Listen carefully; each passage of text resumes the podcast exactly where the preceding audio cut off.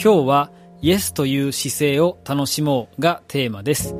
えー、日々の仕事においてですね、小さいものから大きいものまで、えー、あなたもいろんな判断に、えー、迫られているかと思います。まあ、広げて捉えるとですね、仕事に限らず、えー、キャリアとか人生において、えー、判断をしなくちゃいけない、えー、そんな場面があるはずです。えー、もちろんですね、まあ、その時々の状況に応じて判断は変わるとは思うんですけれども、まあ、本当にざっくり分けると、判断するときって Yes or No のどちらかですよね。えー、例えば仕事の場面だったら、まあこんな新しい企画しようと思うんだけれども、まあ誰々さんもプロジェクトチームに入ってみるみたいな話とか、えー、あとはこう面白そうなセミナーがあるけれども参加してみるかみたいな、そんなイメージですね。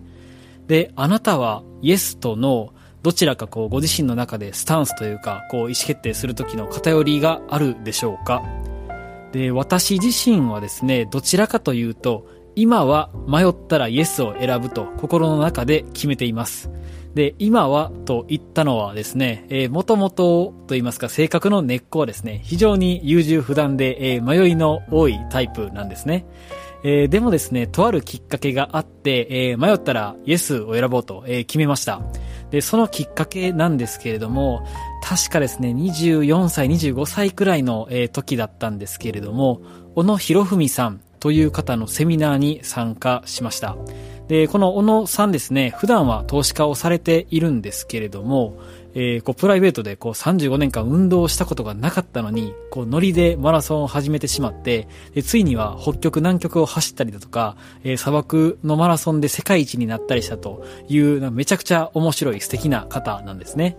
で、その小野博文さんがそのセミナーの中で、ノータイムポチリと言って、こう心の羅針盤に従って、時間をかけずにポチッと押して、こう一歩踏み出してみるみたいな、とか、あとはまあそのノータイムポチリの積み重ねで人生変わっていきますよみたいな、えー、そんな面白い話を、えー、してくださりました。で、気になる方はあのググってみていただければというふうに思うんですけれども、まあそれを当時、えー、若かりし頃に聞いてですね、あ面白いなということで、なんとなく頭の片隅に置いて、まあ基本的にはこうビビッときたらイエスを言うようにしようというふうに決めたと、そんな経緯がありました。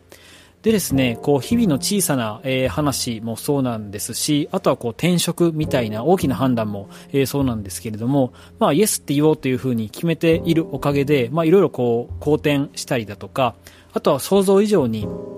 あの、自分自身が成長できたりとかですね。あとはやっぱ思わぬ素敵な人との出会いがあったりしてきたなと、えー、そんな風に感じています。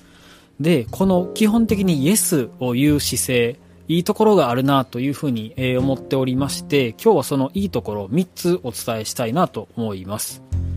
まず1つ目ですけれども、イエスと言ってから考えると意外と人間できることが多いです。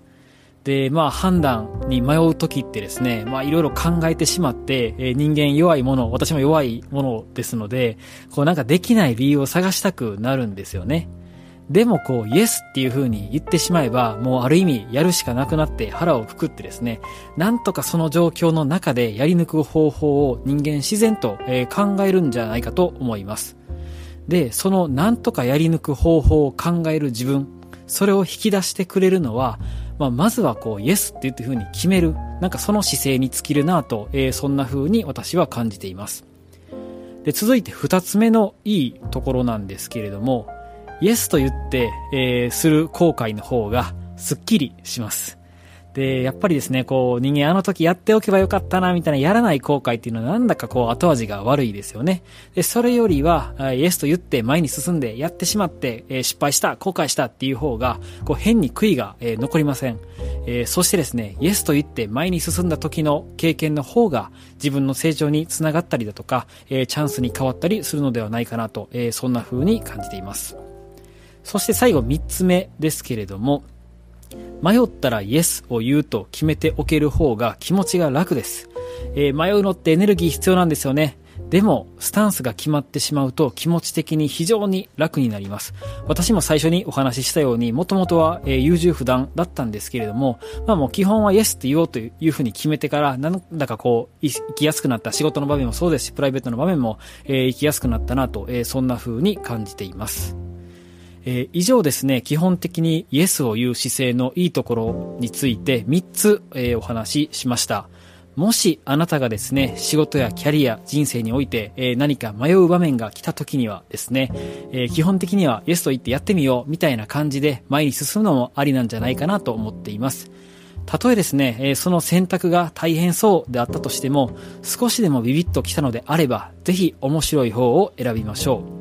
えー、そしてですね、今日のタイトルの通り、えー、イエスという自分の姿勢をですね、楽しむのがいいんじゃないかなと思います。えー、なんかイメージとしてはですね、うわ、またイエスって言ってしまったどうしよう。まあでも、よっしゃ、やるしかないか、みたいな、そんな、え感じで、えポジティブに捉えるといいんじゃないかと思っております。はい、今回はここまでなんですけれども、まあ、ここまで聞いてくださって、えー、とはいえ人生イエスというだけではやっていけないよと、えー、心の中で突っ込んでくださった方も、えー、おられるかと思いますので、えー、来週は反対にですね、えー、ノーを言う勇気についてお話しする予定です。えー、来週もぜひお楽しみに。えー、それでは本日も素敵な一日をお過ごしください。また来週お会いしましょう。